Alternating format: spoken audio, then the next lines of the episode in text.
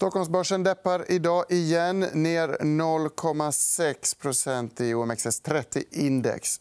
Inditex går det däremot betydligt bättre för, upp 1% ungefär på stark rapport. Bland nyheterna idag noterar vi också att Saudi Aramco rusar 10% efter sin uppmärksammade notering. KPI bra också. Nu är det fritt fram för Riksbanken att höja. Och alla dessa frågor kommer vi att ignorera fullständigt i dagens EFN Börslunch. Vi ska nämligen fokusera på hälsovård. Häng med.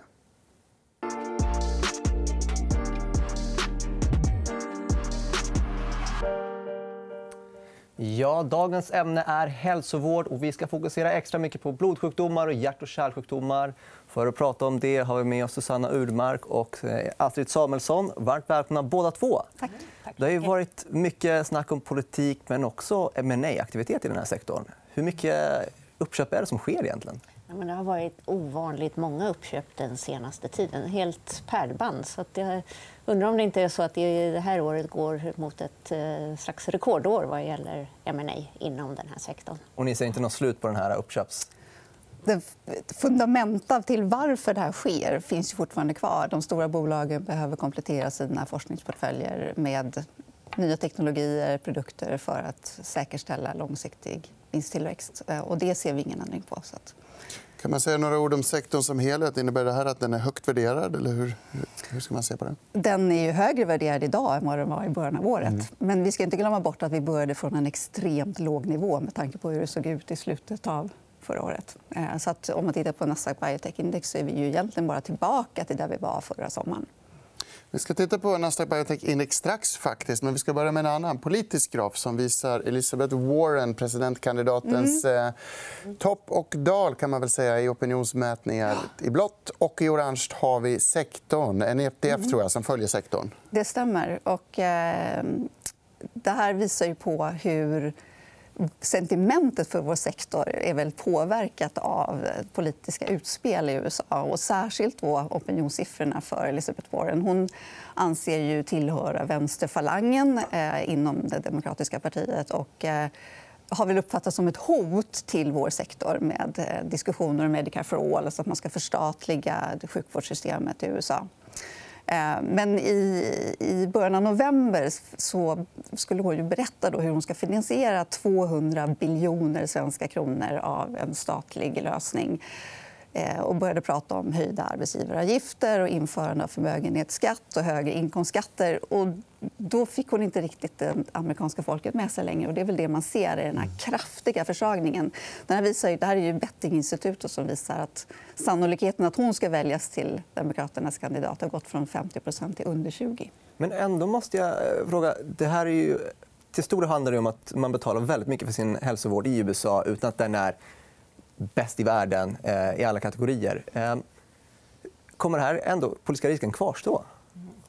Det är väl så att det kan komma någon form av reform vad gäller läkemedelspriser i USA eh, någon gång. Och en del spekulerar i att det finns en del förslag faktiskt utifrån kongressen och att det kanske är någon variant av det som kommer ändå att bli det som händer.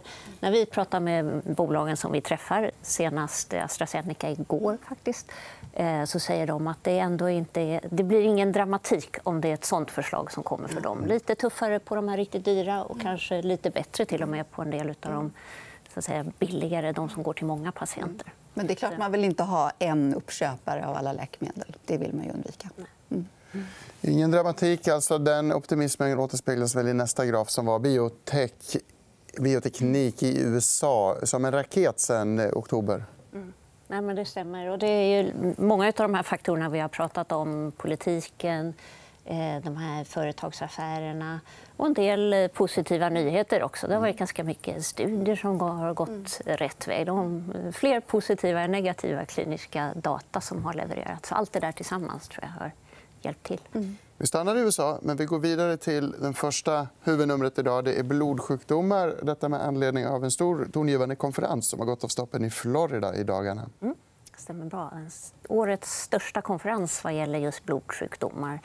Eh, och det här är ett stort område för den här industrin. Eh, och det är väldigt många olika sjukdomar. Allt från ehm, de som inte är maligna, vi kan tala om blödarsjuka och den typen av sjukdomar ehm, till de som är cancerformer istället. Och det är också allt från de mindre allvarliga till riktigt allvarliga sjukdomar som leukemi och lymfom. Och så att, eh, men det är ett område där det händer otroligt mycket. Så det är därför vi alla liksom fokuserar väldigt mycket på vad som kommer ut ifrån en sån konferens. Så att otroligt mycket liksom, ny information om läkemedel. Jag såg någon kommentar om att det regnar läkemedel, mm. Eh, vilket kanske känns som en konstig metafor. Men eh, det var någon som påstod det. Mm. Vi har en bild som visar bland annat Roche och många andra jättar i branschen storsatsar på blodsjukdomar överlag. Just det. Du kan nästan förklara vad vi ser. Ja, nej, men det här är för att visa att det är ju många av de stora bolagen som absolut vill vara med inom det här området. Och, och Roche är en av dem. De är ju redan stora idag. Eh, och det är de här blå eh, staplarna som har kommit längst. Eh, men de storsatsar ju också på nya Eh, produkter. Och just de här mer avancerade läkemedel. Det, det kommer ju nu allt från cellterapi till väldigt avancerade varianter av antikroppsläkemedel. Eh, och framförallt där är Roche Men det är en ganska stor pipeline. Vad är det som är mest intressant i just den här grafen? Bland dem? Ja, Eller är allt intressant? Det är en av de där korta små staplarna. Och, och, de har eh, två såna som är faktiskt det som är störst intresse kring. Och de här, det står ju bara fas 1 och det kan man tycka, ska man fundera på det i ett stort bolag som Roche? Men det går ju ofta ganska snabbt framåt inom, när man just utvecklar läkemedel inom cancer. Eh, och, just det här området är liksom det som är det hetaste. Eh, väldigt avancerade nya läkemedel, troligen väldigt effektiva också. En, en, en nybörjarfråga här. Först vill jag beklaga att grafen är lite svårläst. Men cancer kan alltså ingå i blodsjukdomar? Ja, Bara det är en typ av... Ja, det ja. finns cancer som är blodsjukdomar. Då har man cancern i benmärgen. Eh, och till skillnad från andra tumörer, de kan ju inte sitta. Så att säga. Det finns ju lungcancer till exempel och andra, väldigt många andra tumörformer också. Vill du lägga till någonting apropå konferensen eller blodsjukdomar? Eh, jag kan bara understryka det som Astrid säger. Det händer väldigt, väldigt mycket. Och just inom blodcancer så det, det är väldigt komplexa sjukdomsförlopp ehm, eh, med patienter som får många återfall och som blir, eh, behöver en ny typ av terapi och nya kombinationer av terapier. Och, så att det, finns, det finns ett stort medicinskt behov trots att det ändå finns väldigt mycket läkemedel. Och man kan också säga att det är många som vill in. Roche är ju redan mm. där, men det är många som vill dit. Vi träffade ju som sagt Astra. Mm. Och de lanserar ett läkemedel eh, nu eh, inom det området. Men de vill ju absolut bygga upp sin portfölj. Och inte minst Merck va, som och gjorde ett förvärv. Så har vi Merck också som gjorde ett eh, förvärv. Mitt under den här ASH-konferensen så köpte de ett av bolagen. Som Innan de ens hade hunnit presentera sina ja, fina data. Dag som de skulle berätta om sina fina data så kom nyheten att Merck hade köpt dem. Så det är väldigt... Eh, ja, det är, snabba, det är snabba rykter, helt klart. Eh, I den här eh, blodsjukdoms eh, under paraplyt eller vad man ska kalla det så finns något som heter multipelt myelom. myelom ursäkta mitt uttal. Ja, men det stämmer. Det här är sjukdomar vi kanske inte tänker på dem i, vanliga fall. Det här är ändå en så att säga, relativt vanlig av de här blodsjukdomarna som vi talar om. Väldigt svår sjukdom eh, som eh, har varit svårbemästrad. Eh, men om man hoppar tillbaka ett antal år så hade en, en patient som fick den sjukdomen kanske hade en förväntad överlevnad på två år. eller någonting. Då hade man ju mest eh, cellgifter. Eh, Men här ser vi att överlevnaden har ökat. Ja, nu har det, sen dess har det hänt och Det som har hänt är att det har kommit alla de här nya läkemedlen som man kan se där på bilden. Men, och det är ju inte slut än. Det här är ju inte en sjukdom vi ens botar med alla de här läkemedlen. Och precis som du var inne på så ska man Sanna, så var det ju, man vill gärna kombinera och man behöver hela tiden nya nya behandlingar när de andra inte räcker mm. till. För det, det, det jag undrar alltid, när, det, när ni säger att det är många som ska in i den här sektorn, det är intressant, blir man alltid första tanken är oj, oj, då är det många, vilka kommer lyckas, vilka kommer inte lyckas. Mm. Men ni ser alltså att det kan finnas flera aktörer som mm. lyckas samtidigt? Absolut. Mm. Och, och, särskilt i det här området där man hela tiden testar nya kombinationer. Som till exempel så har ju vår, eh, vårt danska bolag Genmab har varit väldigt framgångsrika med, med sin antikropp. Men nu börjar många också titta på kan man kombinera den med nya läkemedel och kanske få ännu bättre effekt och ännu längre överlevnad. Så att säga. Så att mycket, mycket utveckling som sker. Och inte ett läkemedel till alla heller. Nej. Eh, alla patienter är inte lika. En del tål kanske lite mm. tuffare behandling, en del kanske måste ha lite snällare. Mm. Mycket intressant. Många vinnare förhoppningsvis. Och en sån potentiellt skulle kunna vara svenska Oncopeptides. Mm. Aktuellt i området ja, nej, och på konferensen. De också. jobbar just med den här sjukdomen myelom. Och det här är som sagt en benmärgssjukdom eh, och var på konferensen, eller ja, kanske är fortfarande, och, och presenterade här de senaste dagarna flera av sina studier. Och det såg eh, fortsatt väldigt bra ut där. Eh, och de är i startgroparna att kunna skicka in registreringsansökan till Men varför föll kursen? Ja, eh, som sagt, data var ju bra. Eh, det de också berättade var att eh, det blir en liten försening av den här registreringsansökan. Så istället för Q1 blir det Q2. Och det kan ju låta mycket, men det handlar om två veckor. det... Två veckor räckte för att dra ner kursen. Två veckors fördröjning. Alltså, innan vi lämnar Oncopeptide, kan du inte förklara vad vi ser på den här bilden? Bara? Ja, men där ser man eh, det som är lite orange på vänster sida är ett eh, skelettben. Eh, och det är inuti skelettet som vi har eh, benmärgen. Och det är de cellerna i benmärgen som blir sjuka i den här mm. sjukdomen. Nu ska vi gå vidare. Vi ska lämna onkopeptides och blodsjukdomar men eh, prata om Cantargia lite grann. Mm. Varför det? Eh, vi hänger kvar i cancer, men nu som sagt vi lämnar blodsjukdomar. Eh, men anledningen är att de har kommit med lite ny information om sitt projekt eh, häromveckan. Eh, och jag tycker att det ser väldigt lovande ut. De jobbar ju då med de här andra typerna av tumörer. Så det är lungcancer och cancer i bukspottkörteln. Eh, och de har ett eh, läkemedel som eh, går mot inflammation i tumörerna. Och det, inflammation är bra för tumören, dåligt för patienten. Kan man säga. Novartis storsatsar också på det här området. Vi kan titta på kursutvecklingen. Uppenbart är intresset väldigt stort för Cantargia. Här ser vi Oncopeptides också. Jag vill också nämna för tittarna den som vill veta mer om Cantargia kan avnjuta en intervju med bolagets vd Göran Forsberg. Den ligger nu ute på efn.se. Och med det så avslutar vi detta kapitel tänkte Susanna att AstraZeneca ska bli vår brygga mm. in från blodsjukdomar till hjärt och mm. kärlsjukdomar. Och som Astrid kort nämnde så är ju AstraZeneca också då intresserade av det här blodområdet. Eh, vi träffade dem igår när eh, ledningen var här faktiskt och pratade dels om, om, om, den produkten men väldigt mycket om hjärta kärl. Faktiskt. Ehm, där AstraZeneca framför allt satsar på hjärtsvikt och kronisk njursjukdom och så där, som ju är följdsjukdomar av att man har hjärtproblem.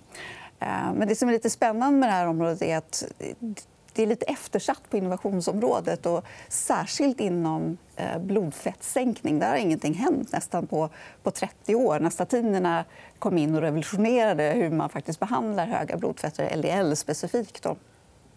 Trots att det här är den vanligaste anledningen till att folk dör.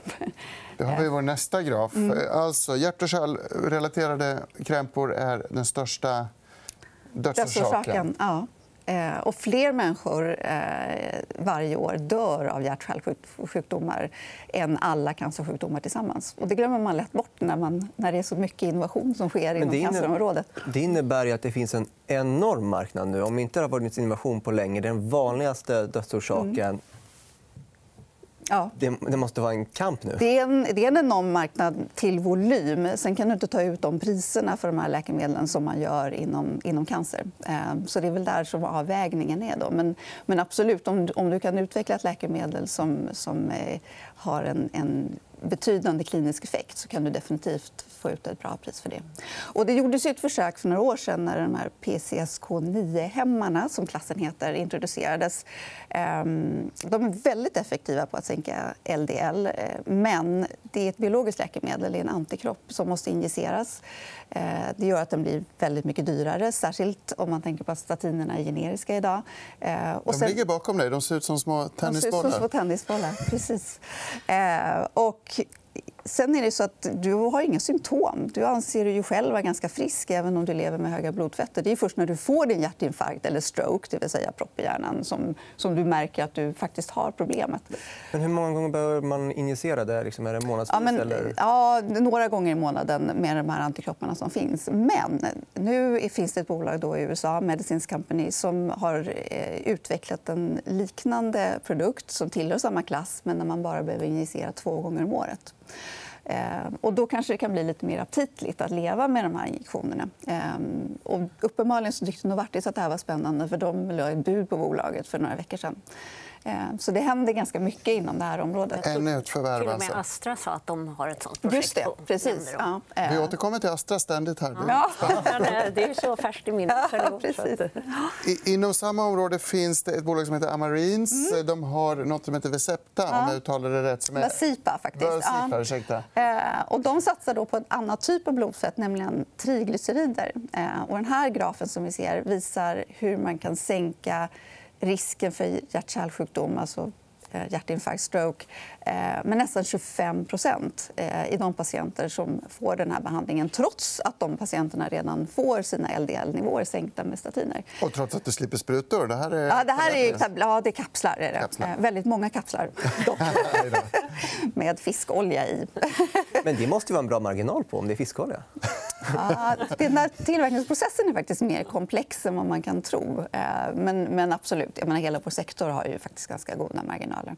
Eh, Så att, eh, det här är spännande. Och här är Astra också inne på det området. Så att, Och, och vi ska nämna några spelare till. faktiskt. Du Ja. noterade i USA. Vi ser tre staplar. Eh, Så det som är spännande då, Amarin, det här är i börsvärden. Då. Amarin nästan 8 miljarder, Medicinsk Company nästan 7 miljarder.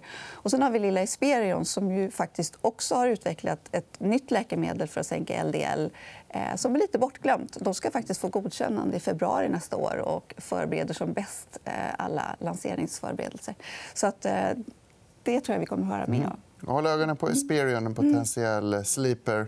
Avslutande reflektion, Astrid? Men eh, vi kommer tillbaka till Astra. som sagt. De har också en fisk, eh, Ja. den här fiskolja. De pratade om den som en ganska underskattad eh, produkt i, i portföljen. Mm. Med data nästa år.